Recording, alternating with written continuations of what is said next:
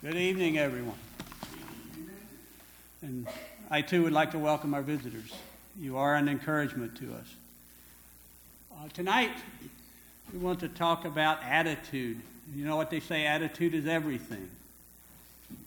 And we'll be studying from the book of Matthew in chapter five, beginning of verse three. I'm going to be reading verse three through eleven. Blessed are the poor in spirit, for theirs is the kingdom of heaven. Blessed are those who mourn, for they shall be comforted. Blessed are the meek, for they shall inherit the earth. Blessed are those who hunger and thirst for righteousness, for they shall be filled. Blessed are the merciful, for they shall obtain mercy. Blessed are the pure in heart, for they shall see God.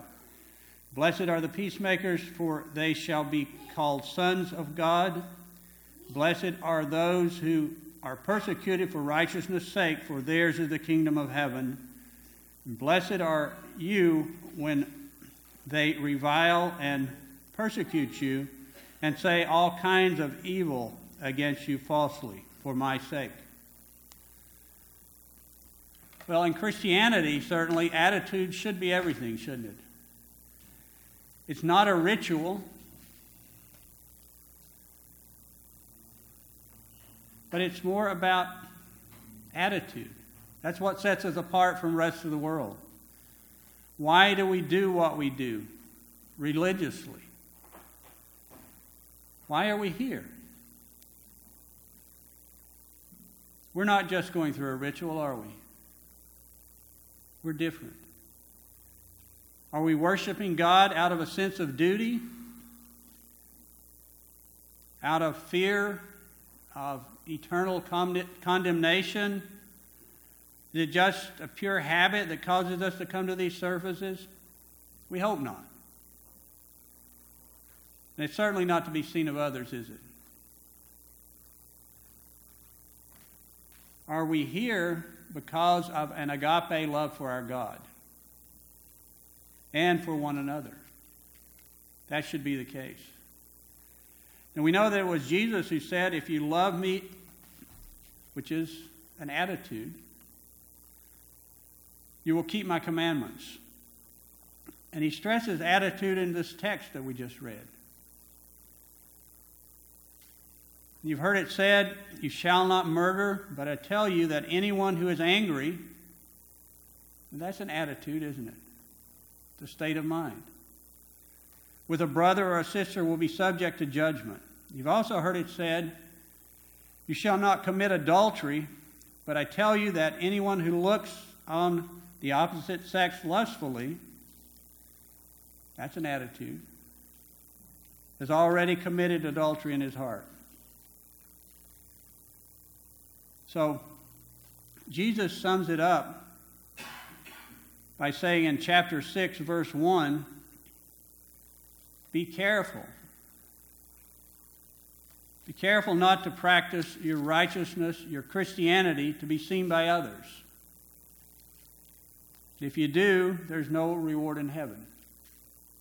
So, how is it possible to read these words which came from the lips of Jesus himself, without concluding that attitude is very important in Christian living? So we have to think about that. Well, attitude is defined as a way of thinking that affects our behavior. And it's based on the beliefs, the values, and the assumptions that we hold as truth. It determines the way we think and feel about someone or something. But more importantly, it establishes how we respond to God, to people, and to life in general. So it's, it's very important to have the right attitude. It's really a reflection of one's heart. It impacts everything we do. It's an outward reflection of what resides inside of us. So, You might say that the condition of your heart determines the condition of your life. Goodness and evil are heart conditions, aren't they? Of course, we're referring to the mind. Our thoughts determine the person that we become. That's why it's so important to train your children in the right way. And no wonder we find Solomon saying, as a man thinks in his heart, so he is. Proverbs twenty-three seven. Be careful what you think, because your thoughts run your life. Proverbs four twenty-three. And as water reflects a face, so a man's heart reflects the man. Proverbs twenty-seven nineteen. That's good advice, isn't it? And of course, Paul wrote, a man reaps what he sows. Nobody decides who we are and how we behave. We decide it. We determine who we are and how we behave. So as children of God, we have to think about that and be careful.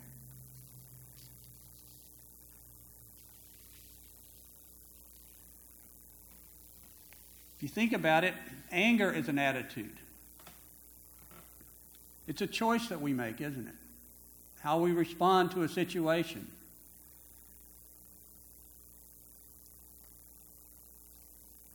Sow a thought, reap an act. Sow an act and reap a habit. Sow a habit, before long you reap a character. And fortunately or unfortunately, sow a character, you reap a destiny. So we have to think about all of this. So attitude drives our behavior. We become what we think.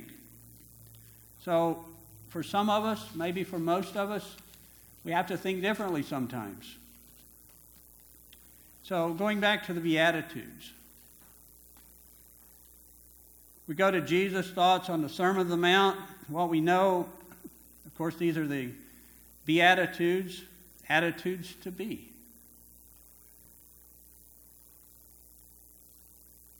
If we have these, we cultivate them,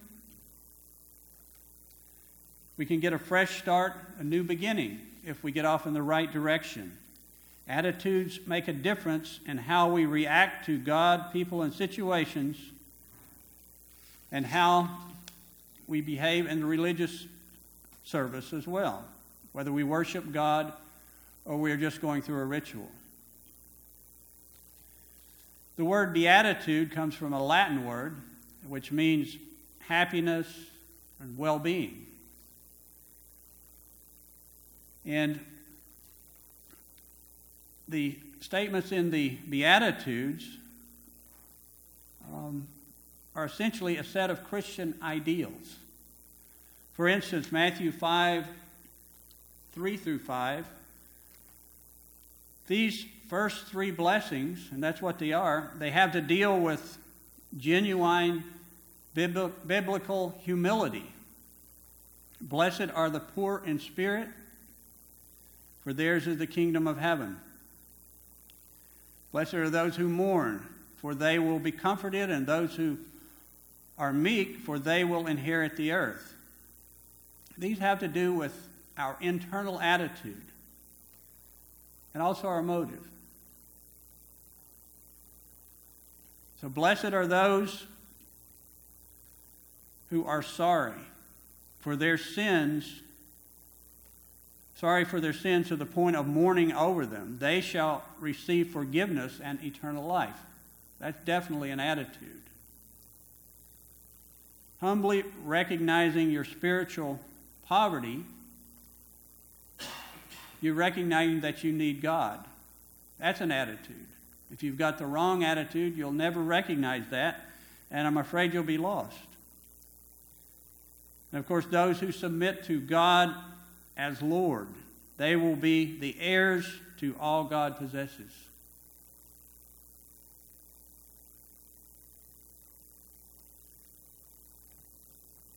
So we must understand that we were placed here on earth to serve. We always have to have that attitude. We were placed here to serve God, to serve our fellow Christians, to seek and serve the lost, and to serve those in need. And we must constantly ask ourselves, do I have the heart and the attitude of Jesus? That's basically what he's telling us. And that's what we are to do as Christians. If so, we will fulfill the verses in uh, Philippians. Let's see, what was the chapter? Um, chapter two, verses five through seven. Philippians two, five through seven. We will become encouragers. A people and person of genuine comfort, brought about by agape love, will be a people of sympathy and compassion. All attitudes. We will never be guilty of acting out of selfish ambition or vain conceit. We will be interested in the interest of others more than the interest of ourselves. And we know that humility is not an easy attitude to have, is it? For most of us, especially this day, th- these days. It's, uh, it's something that we have to work towards. But in Matthew five six, Jesus says, changing direction a little bit here, no longer um, so much the internal. Blessed are those who hunger and thirst for righteousness. So we know what hungering and thirsting mean. Uh, not as much as the people in the day of Jesus knew. A lot of those people were hungry and thirsty. But we have some idea of that.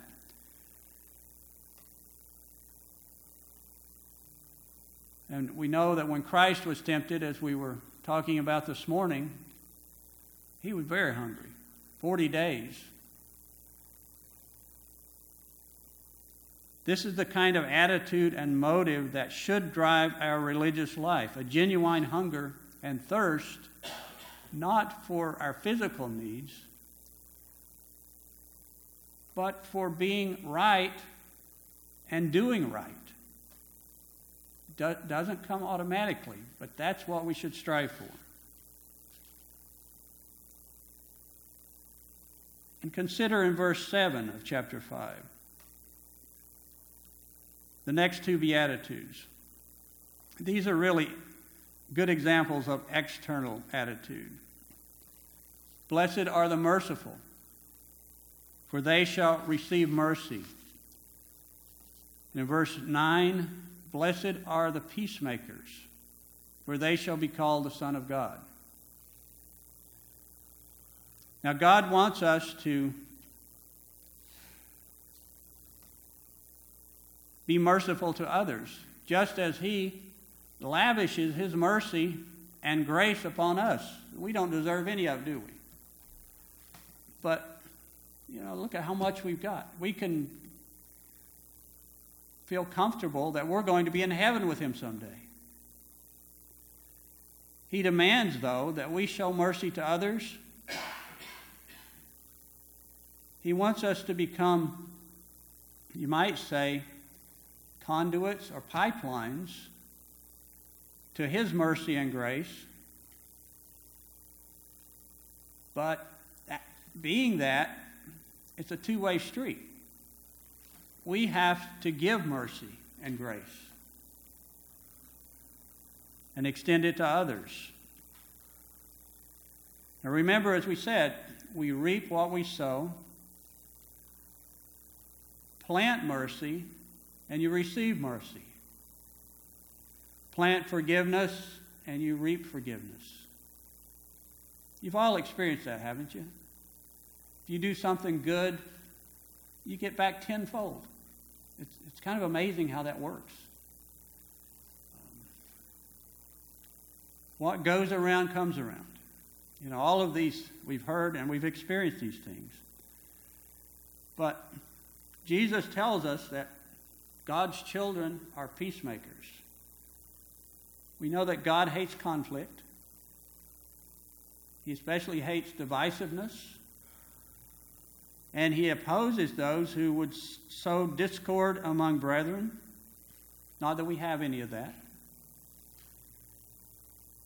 And as his children, we are here to bring peace to the human heart, which is peace to, to the human mind. If, if there's peace, you know, no one can stop you. And of course, Jesus was the Prince of Peace. He came to give us peace with God through the forgiveness of sin. And when we share Jesus with others, we're giving them the opportunity for this same peace. And he came to bring peace within us. And of course, how do we have peace? Well, knowing that we're forgiven. If, if we didn't know that, would we be able to sleep at night? I don't see how we could. Because with that, we really have no guilt. Now, it's hard to forgive ourselves. I know that's the hardest thing. But we should always remember that we are a heaven-bound people. And that's hard to beat. We know that Christ came to bring peace for everyone. So we should remember that if Christ, who is our Father, God is our Father, Christ is our brother, and we are all brothers and sisters in Christ. So we know that peacemakers are colorblind. They're ethnically blind. This is a hard one. They're politically blind too. So we need to work to bring peace to men everywhere. Luke three six tells us that, speaking of Jesus coming, all men are going to see God's salvation. That's where we come in. We have to help to ensure that that happens. So, Matthew five eight, we've only got a couple more to go. Blessed are the pure in heart. There's no doubt that this beatitude speaks of motive. Doing the right things out of proper motive. Purity means what? Clean, innocent, sincere. We've got to have sincerity. It's not for show. And people can tell, can't they? When you talk to people, they can tell if you're sincere. There's, it's so easy. So make no mistake about it, we can't see God and be a religious phony. It's just not going to happen. So we've got to have the right attitude. Now, somebody in history, in biblical history, had a problem with that, didn't they? Uh, they were called the Pharisees. And, of course, Christ saw right through that, didn't he? So, Matthew five ten and eleven. Jesus ends with, "Blessed are those who are persecuted for their being right with God, and their reward in heaven is great." So he, he seemed to know that if we have a proper attitude and motive, which will result in a godly approved behavior. They go together. If you've got the right attitude and mo- motive, you're going to behave. But the problem with that is when we do that, we're going to be persecuted. So I'm sure that some of us have experienced that at work or wherever, but I think that most of us are at the maturity level that doesn't bother us, does it? Because we know that we have a much greater reward. And Jesus told us, don't become discouraged, but rather think about your reward in heaven. So, in closing, I just want to say, let's make attitude our top priority. Because if we have the right attitude in serving the Lord, being a Christian, everything else will follow. So I ask you tonight, how is your attitude? Have you somehow gone astray and you have the wrong attitude? And because of that attitude, people are noticing and you're losing your effect as a Christian. Or is it possible that you haven't become a Christian yet and you haven't started your walk with God? I'll, I'll leave that with you and let you think about it. And if there's anything we can do, uh, come forward and let us know as we have our invitation song.